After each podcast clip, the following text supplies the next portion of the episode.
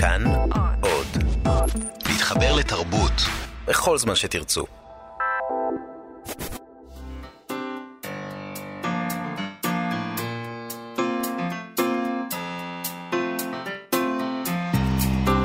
מה שכרוך עם שירי לב-ארי וענת שרון בלייס. שלום, שלום, מאזינות ומאזיני אה, מה שכרוך, כאן תרבות, 104.9, 105.3, ובאפליקציית כאן אודי באינטרנט אנחנו תמיד uh, זמינים וזמינות שם, כל השידור, גם שידור חי וכל התכנים. זה באמת אושר בעין גדול גדול, אין דברים כאלה. אז אנחנו שירי. עם, uh, שלום ענת, אנחנו עם מהדורת סוף השבוע של uh, מה שכרוך, תוכנית הספרות של כאן תרבות, שלום תמיר צוברי, שלום לליטל אמירן על ההפקה, ואנחנו בתוכנית נזכיר, שאחרי החגים. נזכיר לאנשים שהיום יום חמישי, כי כבר שאלו אותנו למה עם ערב חג. כן, לא, עם ערב חג, איזה כן. יום היום, לאן אנחנו בדיוק רצות. בינתיים אנחנו נכנסים לתקופת uh, ימי חול ברוכים. ומזג האוויר של בראשית. זה אומר uh, סתיו uh, יהודי. ובשבת הקרובה אנחנו שוב בנקודת הבראשית, בפרשת בראשית, אז מצד אחד אנחנו מתקדמות קדימה עם הזמן. מי שקורא, מי שקורא את פרשות השבוע לעצמו, או בבית הכנסת, אני, ואני. יש משהו כל כך מרגש כשהבעל קורא, או בעלת הקריאה, מתחילים את הפסוקים הכל כך... כל כך אה, במחזור הדם שלנו. זה פשוט חלק מאיתנו. בראשית ברא אלוהים את השמיים ואת הארץ, וכאילו חיכינו לרגע הזה של ההתחדשות הרקמות המנטלית הזאת. בדיוק. של הפסוקים האלה. כן. אז בכל שנה אנחנו קוראות את זה, ולמאזין הקבוע שלנו, רוגל אלפר, נאמר שאנחנו לא עושות את זה מסיבות של הדתה. או פוליטיות. אלא או מסיבות כן. אנושיות ונשיות פשוטות, רגשיות ופיוטיות. אה, אנחנו חוזרות אה, לכוון את עצמנו מחדש. אה, אלה הכלים שיש לנו. זאת אומרת, יש עוד הרבה כלים, תראי, אבל, אבל זה כלי... תוכנית ספרות. זה כלי כל כך יפהפה, ספר לא, הספרים. כן, אז לא למה לא להשתמש בו? לא תחזור לזה, אתה לא תבין, אני חושבת, 90% אה, מן הספרים שנכתבים בארץ ובעולם. אה, אבל יש הרגשה כפולה, גם שאנחנו חוזרות לבראשית, וגם שכאילו מישהו לחץ על הטייפים של פעם ועשה rewind כזה, אחורה. כמו לקום אתמול כן, בבוקר, כאילו שאלוהים כזה אורז את כל החבילה. ולוחץ על פליי מההתחלה. מההתחלה, למפריד אור מחושך, עליונים מתחתונים, שוב אדם ושוב חווה, אה, ושוב הפרי האסור הזה והמסקרן. אבל כל פעם, שזה, שזה מה שמפתיע, בכל שנה מחדש, והרבה שנים אנחנו קוראות את פרשת השבוע, לא רק זאת, כל הפרשות, כל פעם אני, אני פותחת את הספר ואני אומרת, יואו, איך לא ראיתי את זה בשנה שעברה? זאת אומרת, הפרשנויות, פתאום איזו מילה, פתאום איזה פסוק, פתאום איזו סיטואציה, ואת אומרת, איך לא ראיתי את זה? כל פעם אני קוראת את הטקסט הזה, שהוא גם מבחינתי טקסט ספרותי, וגם את עצמי מחדש. ואני רוצה לשתף אתכם בשיר uh, של רוברט uh, ברינגהרסט, שהוא משורר uh, קנדי ותרגם אותו בשעתו דן דאור, uh, זכרו לברכה, ושמו מסע על האדם. יש חמש אפשרויות. אחת, אדם נפל. שתיים, דחפו אותו. שלוש, הוא קפץ. ארבע, הוא רק הציץ אל התהום ומבט אחד השתיקו. חמש, שום דבר ראוי לציון לא קרה לאדם. הראשונה שהוא נפל פשוטה מדי, הרביעית פחד ניסינו וזה לא עבד, החמישית שום דבר לא קרה, לא מעניינת.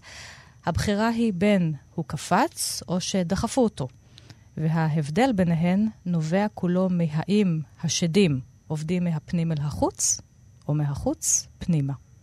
השאלה התיאולוגית האחת. שזה נפלא, שיר פשוט נפלא, ואני חושבת שהם עובדים גם מבחוץ פנימה וגם מ... גם מסביב. מבפנים החוצה, והשדים, השדים. כן. יש לנו סופר מתח כאן uh, באולפן, אז uh, קפץ או דחפו אותו, תכף נברר. אבל אני רוצה רק להגיב לריוויינד שדיברת עליו, כי אני, אני מרגישה שההתחלה המחודשת הזאת של בראשית היא ממש זכות. כמו לקבל הזדמנות אה, נוספת, אה, להניח לעבר ממש, אפילו העבר הכי קרוב, אפילו ליל אמש, לשים אותו באמת מאחור, ולהתמסר אה, לרגע ההווה בידיעה שהוא זה שבונה את העתיד. אז נכון, בתוך החדש יש גם מוכר, מחשבות שחוזרות על עצמן, קונבנציות, הרגלים, מחויבויות, אבל יש בתקופה הזאת שאחרי החגים הרבה תנופה בעצם. ואני רוצה לקרוא גם שיר של רבקה מרים. הדרך התעייפה, ראו הסוס והעגלון גם יחד. וזה, הם אמרו זה לזה, מפני שהיא מקדמת דנה מתמשכת. והנה היא כבר לרגלינו, כאבן שאין לה הופכין מונחת. ואם, זה לזה אמרו, ברצוננו להמשיך וללכת, וככל האפשר להקדים, כדאי שמעט נעצור, ושיר ארס נשיר לה, ואותה לשעה או, לש... לשעה או לשתיים נרדים. אז הדרך מתמשכת, ומדי פעם כדאי לעצור ולתת לה לנוח. אולי אלה היו בעצם חגי תשרי, המנוחה הזאת. עכשיו אפשר להעיר אותה ולהמשיך uh, לצעוד, ואנחנו צועדים עם שני סופרים שהם מתארחים אצלנו באולפן. שלום איילת שמיר. שלום. שלום דרור משני. אהלן. אנחנו נדבר uh, כל אחד מכם uh, בנפרד. איילת, את עם רומן חדש. שראה אור בהוצאת עם עובד, נטל ההוכחה, אה, בספרייה לעם. עורך דין, חיפאי, אפרורי, חובב פלאפל, רומנו, גרוש, אב לבן, כזה גרוש מוכה רגשית. כן, לבנ... נכון. והוא מתבקש להגן על uh, אסמאעיל, שאותו הוא מכיר המון המון שנים. הם גרים בחיפה, אסמאעיל הוא נגר, הוא בנה להם את כל הבית ש... שגרו בו במשך uh, אה, 22 שנה, ואסמאעיל הזה הופך ללקוח שלו כאשר יש איזה אירוע שהוא פגע באבא של אחת מהלקוחות שלו. ו... אנחנו נחשפים גם לעבר שלו, של אסמאעיל, וגם להווה שלו וליחסים בין uh, רומנו, ל... בעצם ליחסים בשני הגברים האלה. והרומן הזה, כמו הקודמים שלו, עוסק בשאלה של גבריות, גבריות ישראלית והאלימות הכבושה בתוכה. אז למה את מגיעה לעסוק בנושא הזה? אוקיי. Okay. אמ, um, הרומן עוסק בבני אדם. קודם כל, ובני אדם אה, מעניינים אותי גם בתור אה, אישה וגם בתור אה, אדם אה, בכלל. אה, גברים מעניינים אותי, יש לי שני בנים, אה, אני חיה עם גבר, אני בת אה, שמוקפת אחים אה, זכרים, כך שההוויה שלי התעצבה הרבה שנים אה, מול המימד הזה. אבל הספר שלי אה, אני חושבת, מחדד את השאלה של המגע ושל הסבך הרגשי, גם המקצועי, גם הנפשי, בתוך סיטואציה שהיא לא רק סיטואציה גברית, אלא היא גם סיטואציה פוליטית. ואני רוצה... וזה תמיד גם נוכח בספרים שלך, אולי בגלל שאת גר, גרת תמיד בצפון ואת גרה היום בחיפה, וזו עיר מעורבת, ותמיד יש יהודים וישראל, וערבים ביחד, החיים מעורבבים זה בזה, וגם אצלך בספרים הערבים נוכחים נוכחים, כמו שנקרא. כן, אני מודה שזה מה שמעניין אותי, גם בספר הסיפורים הראשון שלי, גנסין 3, שהיה דל מכר, יצא בהוצאת עכשיו וראה אור ב-99. אה, היו נוכחים ערבים. אני שאלתי את עצמי לאחרונה באמת למה, מי, אה, כי אני מאמינה שאנחנו לא סתם מתעסקים באיזשהו נושא. ואני, אה, מעבר לעניין הפוליטי, אני חושבת שהמשיכה שלי לעניין הזה באה לי מאבא שלי. יש לי אבא מזרחי, יליד איראן, שהגיע לארץ בתור ילד חוץ בגיל מאוד צעיר. יש לי אימא מכיוון צ'כיה, אז אני בעצמי מין איזה היבריד, היבריד כזה. כן.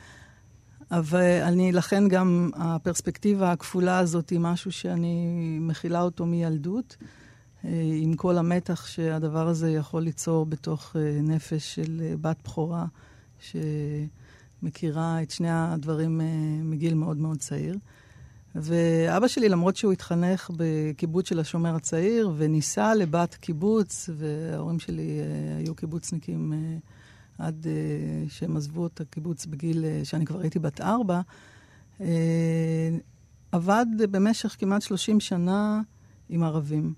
Uh, הוריי גרו uh, במושב uh, בעמק חפר המזרחי, כמה קילומטרים מטול כרם.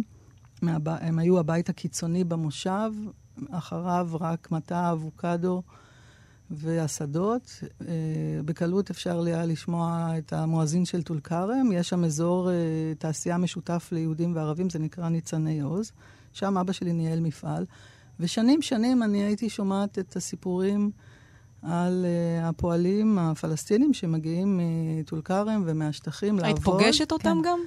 הייתי בטול כרם אה, לפני המון שנים, אה, עוד לפני, אה, אני חושבת, האינתיפאדה הראשונה, בש, בראשית שנות ה-80, אה, אבל אה, לא פגשתי את הפועלים של המפעל הספציפי, פגשתי אותם בסיפורים של אבא שלי, שאגב, הוא ימני בדעותיו, למרות שהוא היה שמוצניק. לה, כן.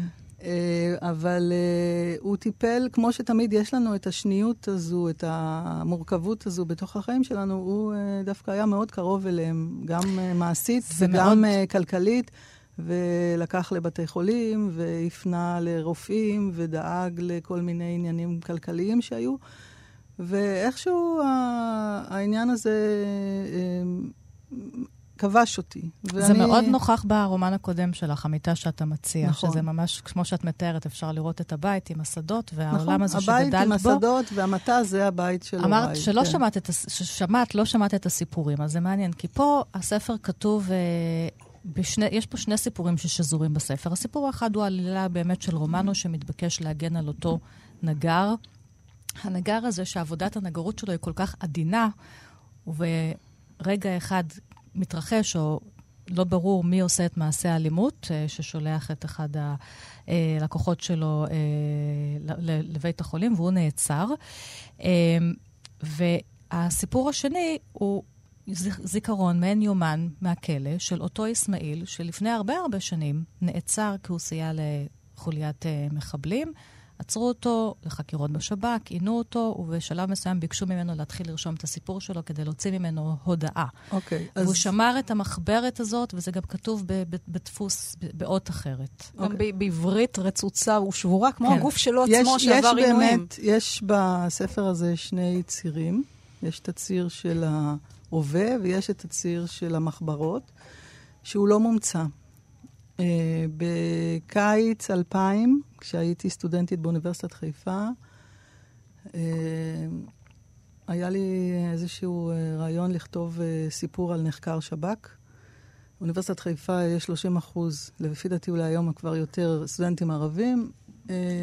לא הייתי צריכה לארוב הרבה בקפיטריה או בקפה שם, ופגשתי בנסיבות רגילות לגמרי, מישהו שזיהיתי אותו על פי חוש הריח המסוים שלי כפוטנציאל למישהו שיכול להפגיש אותי עם נחקר שב"כ. התחלנו לדבר, סיפרתי לו, הבאתי לו הוכחות את הספר הקודם שלי, שלא יחשוב שאני אה, איזה סטודנטית אה, לבנה למראה שבאה להתחיל איתו. אה, ושאלתי אותו אם הוא יכול להפגיש אותי עם נחקר שב"כ, שעבר חקירה, והוא אמר לי, את יושבת מול אחד כזה. ואז קבענו לנו סשן של מפגשים, שהוא היה תמיד בקפה של האוניברסיטה. אני באתי עם מחברת טבולה ראסה, אמרתי לו, אני לא שואלת אותך שום דבר, מה שאתה רוצה, אתה מספר לי. ובמשך uh, חודשיים, בערך יוני-יולי של 2000, שאנחנו מדברים שבספטמבר 2000 פורצת האינתיפאדה כן, השנייה. השנייה, אני יושבת עם האיש הזה. אז העברית, של... העברית זו העברית שלו? שלו, שלצורך כן. העניין נקרא לו עבדאללה. כן. וגם הודיתי לו בסוף הספר, ואני כותבת את הסיפור שלו. הוא ו... כותב, כואב, לא כואב. אני בחקירה, לא בטיול. בחקירה, כן? לא בטיול, אבל הגוף שלי עייף. הגב, נשבר הגב. אולי אפילו נשמע אותו. עוד, עוד לפני שנשמע שלו, כן. אותו, כן. חשוב לי להקדים, כי אני לא רוצה שהטקסט הזה יהפוך להיות איזה אנקדוטה אה, לשונית או ספרותית. אה, אני פגשתי אדם שישב תשע שנים בכלא, אה, בגלל פעילות פוליטית, כשהוא היה סטודנט. הוא, אגב, היה מג'נין. אני באוגוסט נסעתי לג'נין. אה, הוא חיכה לי במחסום, נסעתי עם עוד אה, שני חברים. חודש לפני אה, אה, ספטמבר 2000. Uh, באותו זמן, אגב, א' ב' יהושע כתב את הכלה המשחררת, ואני uh, קראתי את הספר בכתובים, ואני זוכרת... יהושע נמצא גם. כן, והיה, כן, ו, והיה משהו שם שמתואר באזור ג'נין, אל-זבבדה, ו... ואמרתי לו, קח אותי, קח אותי למקומות האלה שאני הולכת לקרוא ברומן של א' ב' יהושע, כי מאוד הסעיר אותי המחשבה שכאילו יש מרחבים שאנחנו לא מכירים בתוך הספרות שלנו, ו- ואנחנו יכולים להגיע אליהם. ובהחלט... אז בואי, איילת. בואי נקרא מתוך הספר, נשמע את הקול שלו, של אסמאעיל, עם אותה מחברת, כן. אוקיי, של אסמאעיל עצמו. כן. בשעה עשר בלילה העבירו אותי לצינוק. אמרו, הפעם רוצים להתנהג איתי בצורה טובה, ולא שמים אותי בבית שימוש כמו בפעם שעברה. בשעה שש בבוקר פתחו את הדלת. הבנתי אז שרימו אותי, ורוצים להתחיל הכל מחדש. אמרתי, לא יכול יותר עם המכות. אמרו, לא יכול? אז תודה. אמרו, תכף יבוא מפקד המתקן ואתה תודה לפניו. ראש המדור מחכה לי, מחזיק מגבת וסבון חדש. אמר, בבקשה, להתרחץ. אמרתי, אני לא יכול, אני פצוע, יש לי שיבורים בצלעות, והיד לא עוזרת לי. לחץ עליי עד שמשך אותי למקלחת. אמר לי, למפקד המתקן תבוא נקי, לא ככה. אחר כך שמו אותי בחדר קטן והביאו לי כוס קפה. כמו בית מלון נהיו. כוס קפה וארוחת בוקר, תאכל, תאכל, תעשן, כמו מלך.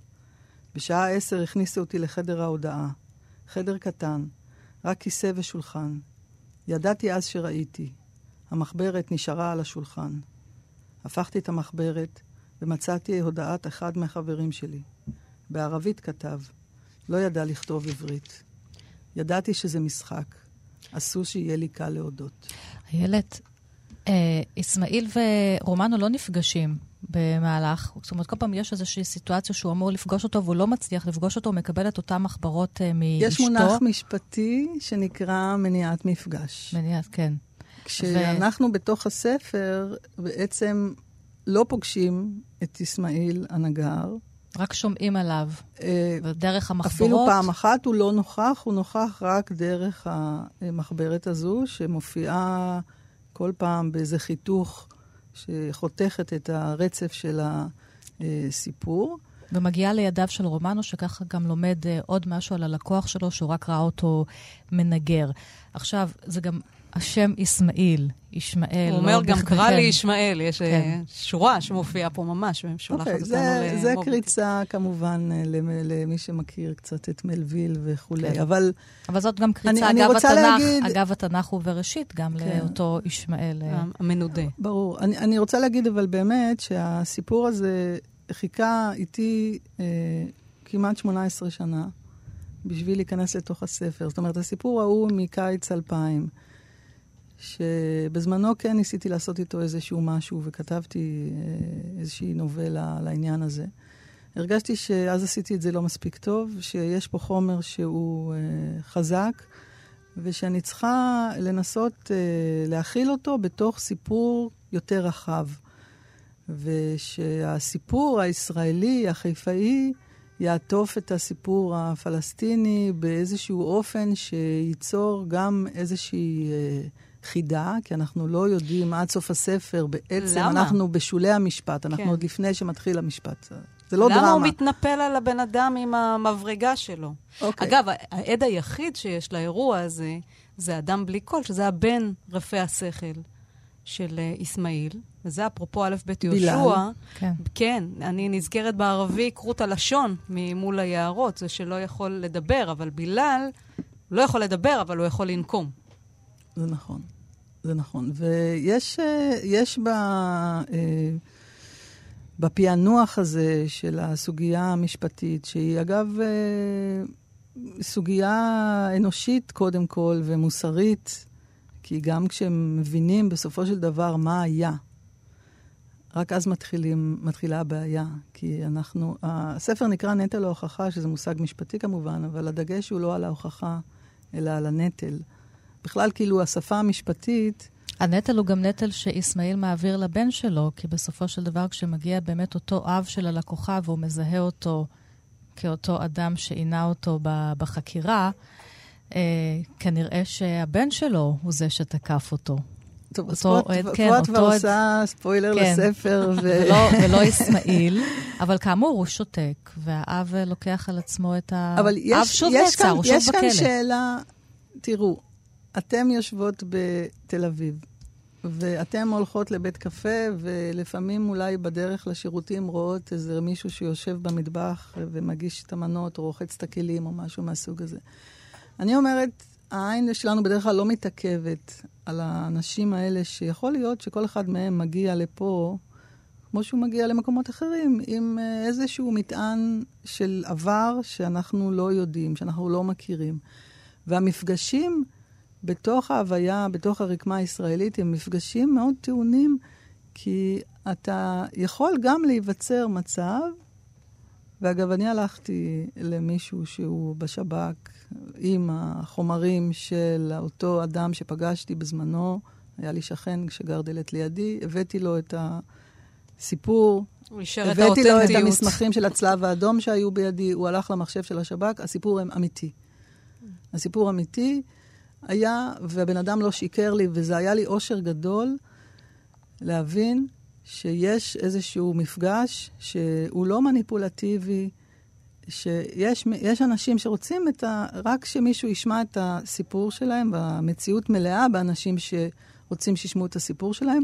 והשאלה, אה, איפה המקומות האלה של המפגש? עכשיו, מה... המוטו של הספר לקוח מתוך הדבר של קאמי, ושם את מצטטת, הדבר כבר השתלט על הכל, שוב לא היו גורלות אישיים כי אם פרשה קיבוצית.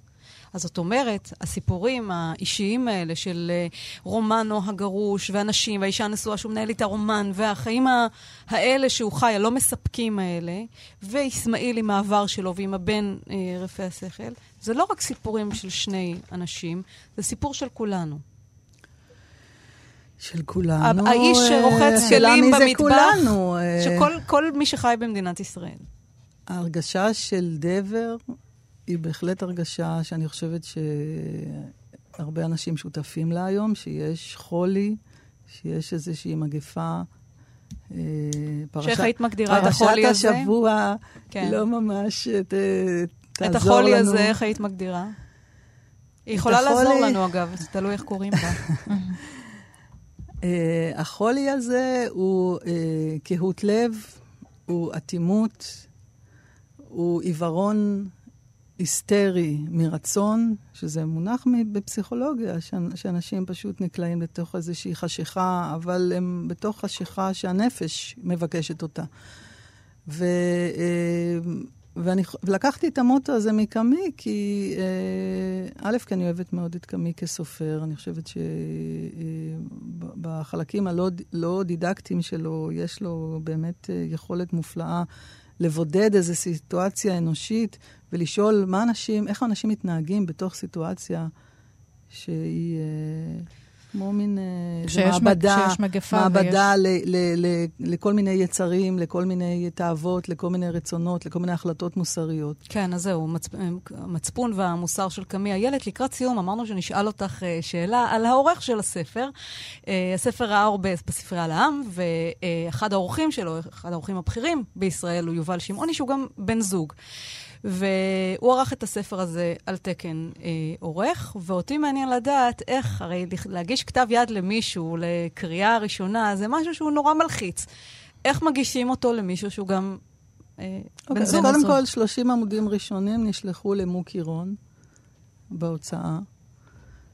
Uh, באמת שתהיה עין חיצונית, כי uh, שאני, היה לי את ה... ישבתי על זה כמה חודשים טובים, ואמרתי, אני רוצה מישהו ש... ומוקי, אה, אי אפשר להאשים אותו בשום אה, הטיית לב כזו או אחרת שאני יכולה להאשים בה את יובל, אחרי 15 שנים ביחד. אה, והוא מאוד אהב את זה, והלכתי קדימה. ואתם שואלות בעצם איך זה ללכת לישון עם הבן אדם שאחר כך אולי מוחק לך... כן, וכל כן, מחיקה כזאת כואבת. אוקיי, אז יכול להיות שיש בי צד uh, שאוהב כאב, והספרים שלי, הספרים שלי מוכיחים שיש לי משיכה, משיכה לאזורים של כאב. אני חושבת שכל אדם כותב, יש לו משיכה לאזורים של כאב, כי הם אזורים מסקרנים במובן האנושי. Uh, ואני גם uh, לא הייתי מסוגלת uh, לחשוב שאם אם, לא, אם הייתי חושדת לרגע קט ביובל שהוא לא...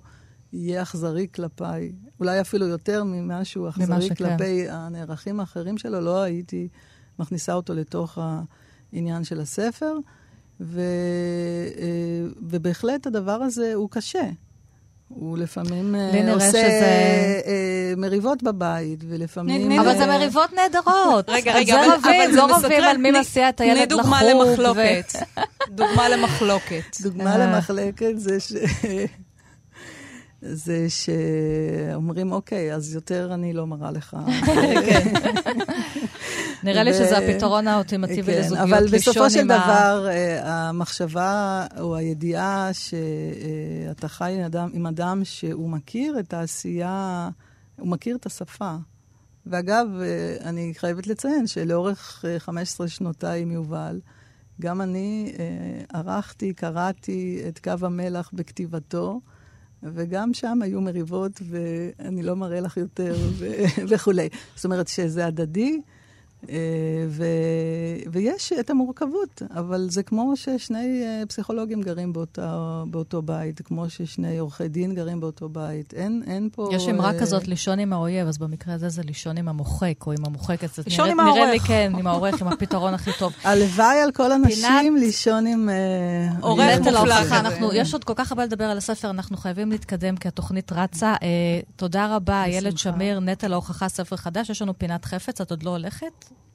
ממש דקה קצרה על חפץ. פינת חפץ. מה אני צריכה לעשות עם החפץ? החפץ, האהוב עלייך. שולפת אותו עכשיו. אותו. אנחנו מצלמות. ואת מספרת לנו סיפור על החפץ אוקיי, המשמעותי. או, זה האביזר הקינקי שלי, שזה הלטי. הלטי של אה, כלב, שזה היה הלטי של הכלב אה, שלי ושל יובל, שהוא היה בעצם הילד שלנו, שאין לנו, ילד משותף. אה, קוראים לו לני. הוא אגב נכנס לספר. 12 שנים, ויימר ראנר, מדהים, יפהפה, אנושי, חכם. שנינו אהבנו אותו בכל ליבנו, והוא מת uh, בזקנה.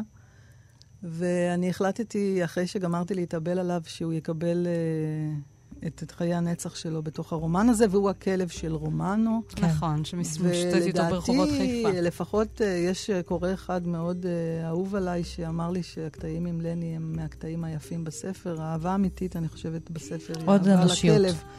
תודה, uh, איילת שמיר, תודה. כמו האדם, גם העץ צומח חזרנו, מה שכרוך, שירי וענת כאן באולפן. הוא דרור משעני, הסופר, ועכשיו גם uh, החוגג, התסריטאי והחוגג של סרט חדש צרפתי, שמבוסס על הרומן הבלשי הראשון שלך, תיק נעדר. הבלש, אברהם אברהם... אה, אברהם אברהם, מחולון. אברהם אברהם, בסדר. הספר הזה ראה אור ב-2011 בהוצאת כתר, יש לו גם ספרי המשך. אז עכשיו סוף סוף יש לו גוף ופנים, לא רק מה שאני דמיינתי. אה, בסרט הצרפתי, עלילת אה, מתח שמתרחשת במקור בחולון ובחולות שסביב חולון, עוברת לשכונה צרפתית שסמוכה ליער צפוף ואפל. התפאורה משתנה, הסיפור גם טיפונת, אבל... ילד נעלם, ילד קם בבוקר, הולך לבית הספר לכאורה ולא שב הביתה, האם מגיעה לבלש, מדווחת על ההיעדרות, אומרת, זה ילד טוב, לאן הוא יכול ללכת? הוא לא ככה שייך לאיזשהן כנופיות, וכאן מתחיל הגילוי והכיסוי הבלשי. אז uh, תספר לנו קצת על uh, איך מעבירים את הספר, החולוני הזה, לצרפת. עיירה כן. צרפתית, עיר צרפתית. מהחולל העלים הירוקים, הסרט מלא מלא בעלים הירוקים. כן, אצלנו אין יערות אפלים כאלה. אה, יש, אבל אה, לא בחולון. אה, קודם כל, אני צריך להגיד שאני אני, אני לא איבדתי את, ה, את הספר לסרט, כלומר, זה ריק, הבמאי, יחד עם השותפה שלו, לו. הם עשו את העיבוד, אני קראתי את התסריט באחד השלבים של העבודה שלהם. אני חושב שמה שהם עשו זה הם באמת לקחו את הליבה האוניברסלית של הספר, יחסים בין ילדים והורים. אמ, למרות ו... שבספר אין לאברהם אברהם ילדים, הוא, נכון. הוא קשור לאימא שלו, הוא לא נשוי, נכון. הוא מאוהב באישה שגרה בבריסל. נכון. פה הם אה, בסרט, הם בסרט נתנו לו נער הדברים, מתבגר אה, בדיוק, כילד שהוא... אחד הדברים שפחות פותחו בסרט, כאילו באיזשהו אופן, אני כמובן לא אמור להיות, אני לא, לא פה על תקן מבקר קולנוע, אבל... Uh, כאילו יש שם איזו עלילת משנה של הבן של הבלש, אמ, שהיא טיפה פחות מפותחת. כרעיון זה אולי רעיון מעניין, כי הוא מתחבר עם כנופיות סמים. כן, הוא כאילו כן. הילד הרע, אם הילד הנהדר הוא הילד כן, הטוב, אז הוא כאילו הילד הרע. בדיוק. והגיבור שלך ככה כל הזמן שותה כמות הוויסקי והאלכוהול והוודקה שנצפות זה הבלש קלאסי. זה לא הגיבור שלי. הגרוש, השותה, הממורמר. הגיבור שלי שותה רק מים. זהו, כן, אברהם, אברהם. בצרפת את לא יכולה לשתות מים. הוא אוהב את אימא, הוא שותה מים, והוא כן, הוא לא פחות אה, אפלולי מהגיבור הקולנועי. אם מסתכלים על ההבדלים בין הספר והסרט, אז אולי זה בעיקר ברמת הדמות. כלומר, הדמות, כן. ופה העיבוד הוא מעניין ושווה לחשוב עליו. כאילו, הדמות שלי היא מין, אה, הוא בלש, אה, הוא סוג של אנטי-גיבור, גם הבלש של, של הסרט הוא אנטי-גיבור, אבל באופנים אחרים. Uh, הוא כאמור שתיין בסרט, שתיין, uh, אלכוהוליסט מוחלט, גרוש, אומלל, באמת אדם, הוא קצת גיבור דוסטויבסקאי. כזה מיוס, גם הזקן שלו הוא כזה נורא נורא מיוסר. אלים מאוד. אלים מאוד. מישהו, מישהו, אחד הצופה אה, מאוד חכמה שראתה את הסרט, אמרה לי משפט נורא יפה שאני לא הצלחתי לנסח בעצמי, שכאילו אצל אברהם יש איזו מורכבות פנימית בתוך הספר, שבסרט כאילו עברה החצנה. המורכבות הזאת נמצאת בחוץ, הוא מסוכסך. הסכסוך הוא בינו לבין העולם, אפרופו מה שאמרתם בהתחלה על ה... כשקראת את השיר המדהים הזה, ענת, על, ה... על אם הסכסוך בחוץ או הסכסוך כן. בפנים, אז אם בספר הסכסוך הוא מופנם באיזשהו אופן, בסרט הסכסוך הוא חיצוני. אבל אולי מה שמשותף לדמות הספרותית והקולנועית זה הבדידות שלהם. לגמרי, נכון. אני חושב ששניהם, זה הבדידות, ו- ובעצם אני חושב שהסרט נקרא בצרפתית פלוב uh, נואר, שזה נהר שחור, והאופל משותף לשניהם, זה אופל טיפה שונה. האופל שלי, נדמה לי שהוא כזה טיפה יותר אפרורי, יומיומי, בנאלי, שגרתי, זה האופל שעניין אותי. האופל בסרט הוא מין אופל טיפה יותר גותי, אולי טיפה יותר... אמ, שרה היה ארק. בדיוק, בדיוק כזה, ככה, הוא קצת יותר אלים. ארכיטיפי כזה, כמו כל העלילות נכון, של נכון. האחים גרים. אבל, אבל אפלה ובדידות, אמ, כן, משותפים. עכשיו, בספר שלך, אה, דרור, אה, בסדרת הספרים על אברהם אברהם, אה, יש גם האלמנט, נקרא לזה, של הזהות המזרחית. Mm-hmm.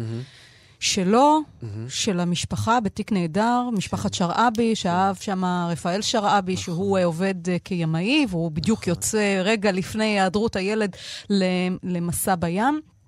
איך את השרעבי הזה, זאת אומרת, איך את האישו הכל כך אה, בוער mm. חברתית כאן בישראל, מעבירים, או בכלל אם אפשר להעביר, כן. לסרט לא, הצרפתי. האישו הזה לא עבר, כמו הרבה דברים אחרים. הוא לא ניסה להעביר, זה לא שהוא לא הצליח להעביר. אין שם נגיד פליטים, מהגרים מוסלמים, בדיוק, אומרת, עניין של, נגיד... פחות עיסוק חברתי יש. אותי בספר נורא עניינה השאלה של פריפריאליות. כלומר, גם כז'אנר, הבלש הוא ז'אנר פריפריאלי.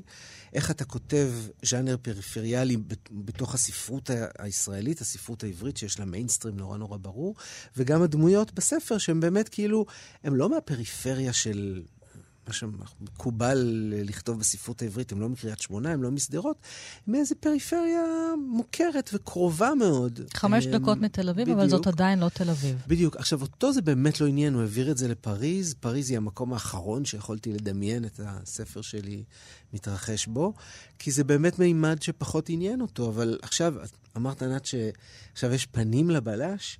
בשבילי עכשיו הפנים של הבלש הן פנים אחרות, כי אנחנו עושים גם, יש סדרת טלוויזיה שמבוססת על הספר הזה, שעוד מעט תצא. וואו, ו... אז תגיד, אז מה תופס באמת, מעבר לסיפור, כמו שאתה אומר, האוניברסלי, אבל מה כן תופס? כי הרומן שלך הוא לא רומן של סופרים בלשים אה, כן. אחרים. מה תפס אותה, כל הבמאים הללו? אני חושב שמה שתפס אותו אה, זה גם גם, גם סיפור ההיעדרות והפתרון שלו, שלא נחשוף כאן, הסיפור המשפחתי או הטרגדיה המשפחתית שהסיפור מספר, אבל גם לפי מה שהוא אמר לי לפחות, ואמר גם בראיונות, היחסים בין הבלש לבין אותו שכן, כן. עד, חשוד, אה, אצלי בספר שמו זאב אבני.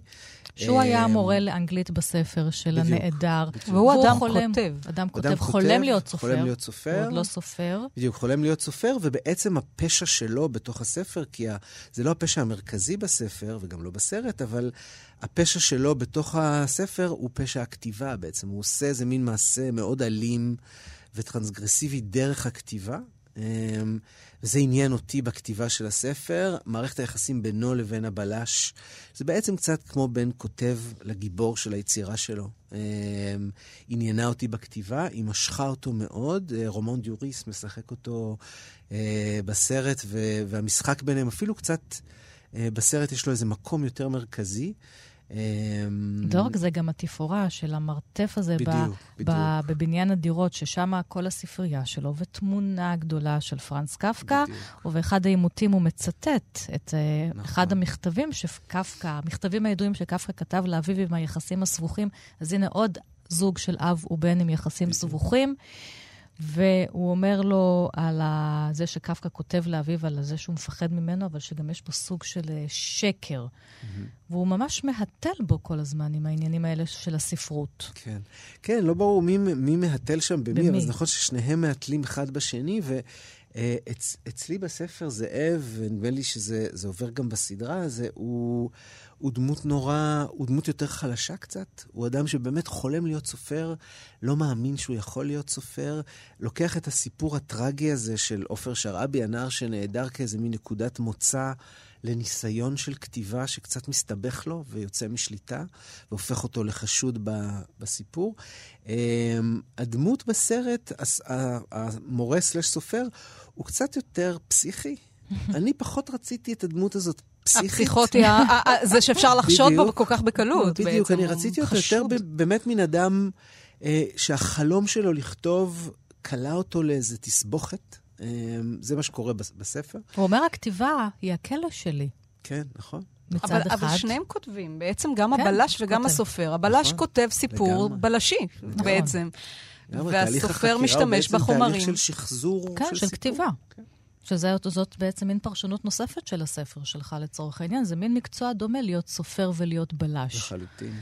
כל סופר אחד... סופר הוא אדם שצריך למצוא את הסיפור האמיתי שהוא, שהוא, שנמצא שם בדמויות שהוא פוגש, בדיוק כמו שהבלש צריך אבל אצלך הבלש אה, בספר, אברהם אברהם, חובב ספרות בלשים. זאת אומרת, זה בלש נכון. שאוהב ספרי בלשים, אבל תמיד אתה מראה ככה, קורץ לקוראים שלך ואומר, מה שאברהם אברהם חושב זה לא בהכרח האמת. אתה כן. מכניס את הסדק הזה שהבלש לא כן. תמיד צודק. בדיוק, אבל גם אברהם, כשהוא קורא ספרי בלשים, המטרה שלו בקריאה שלהם זה להוכיח שהבלש טועה. טעה, כן. וזה בדיוק מה ש... זה נכון ש... זה מה שאתה עושה לא. בדיוק. למרות שאצלי, כן, בספר הראשון, זה נכון שבתיק נהדר הוא באמת לא מפענח את התעלומה, אבל זה באמת גם הסרט שומר, שבעצם זה סרט בלשי, שהבלש שלו הוא לא האיש שמפענח את התעלומה. Uh, בסוף, אז ציטטתי כבר, בסוף הסרט, גם הספר, אותו מורה אומר לבלש שבעצם הכתיבה שלו עוזרת לפענח את התעלומה. אותה כתיבה אסורה, נכון, אותה כתיבה שהיא נכון, עבירה פלילית, נכון. אומר לו, הכתיבה היא הכלא שלי, אבל הספרות היא אולי יותר מכל דבר אחר בעולם, גם יותר מן המשטרה, לה יש את הכוח להיות מכשיר החקירה של העולם. כן. נכון, אני חושב שכשאתה חושב על למה, או שאני חושב על למה אני כותב, או מה מעניין אותי בכתיבה, זה באמת, והיה לי נורא מעניין גם להקשיב לאיילת. ואתה גם עורך וערכת סופרים. כן, נכון. זה הדבר הזה, זאת הדרך שלי להבין להבין סיטואציות, להבין את עצמי, להבין את האנשים שסביבי, שוטרים עושים את זה בדרך שלהם, אני עושה את זה באמת רק בדרך של הכתיבה. את רוב הדברים שהבנתי בחיים לגבי עצמי, לגבי מערכות היחסים שלי עם אנשים קרובים, הבנתי רק אחרי שכתבתי עליהם בדיעבד כמה שנים אחרי. זה סוג של דרך להבין שיש בה תמיד דיליי מסוים, אבל זאת הדרך שלי. כשהתחלת עם אברהם אברהם, עם הכתיבה הראשונה שלך, איילת סיפרה קודם באמת על המפגש mm-hmm. שהיה לה פה עם מישהו שנחקר mm-hmm. בשב"כ, ואיך mm-hmm. המציאות. בסופו של דבר חזקה יותר יותר מכל דמיון. והיא באמת גם הלכה ולמדה את כל הסוגיות במשפט פלילי. אתה זוכר אז מה עשית? ה... לאיזה תחנת כן, משטרה הלכת? כן, פנית, כן. בטח, חולון. הייתי, הייתי בכמה, גם בחולון, גם בתל אביב. אני חושב שאחד הדברים ש...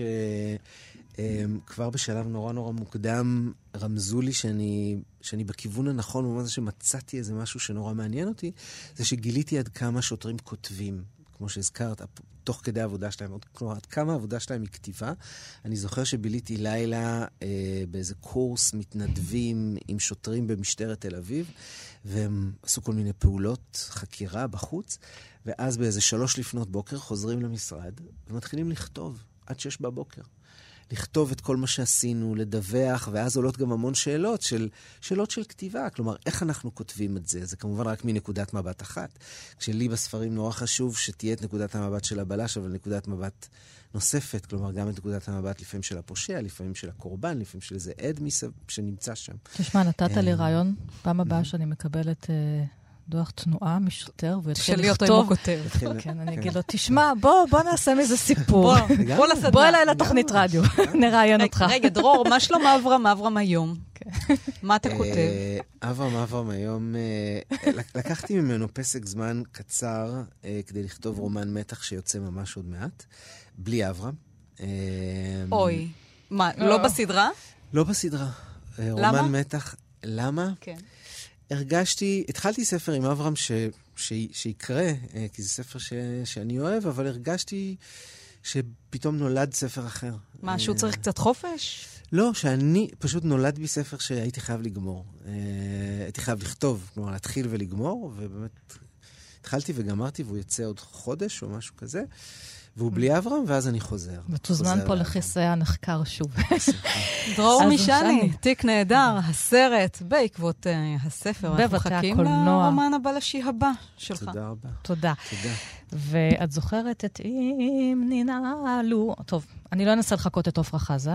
סליחה על הניסיון של רבי שלום כן. שבזי, שהגיע בדיוק לפני 30 שנה למקומות, אה, למקום הראשון כמעט בכל מדינה באירופה וגם בארצות הברית, והפך את עפרה חזה לאחת הזמרות המצליחות בעולם, ששרה במשפט אחד תימנית, עברית, אנגלית.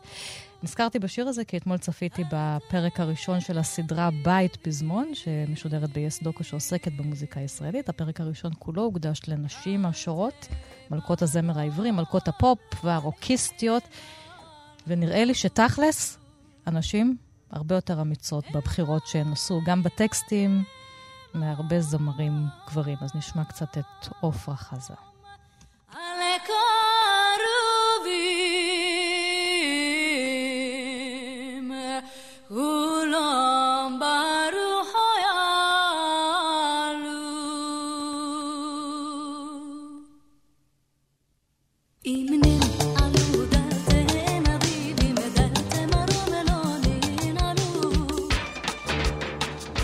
חוקרת הספרות, ניצה בן דובי, זוכת פרס יצחק שדה לספרות צבאית השנה. בדרך כלל הפרס הזה ניתן לספרות אה, אכן צבאית, היסטורית, עיונית, אבל הפעם הוא ניתן לספר חיי מלחמה שעוסק בצבא, בנקמה ובשכול ובתודעת המלחמה בפרוזה הישראלית, בספרות ישראלית, וזאת החל ממלחמת העולם הראשונה, אה, דרך הסיפור של עגנון עד הנה, ועד אה, ימי האינתיפאדה השנייה.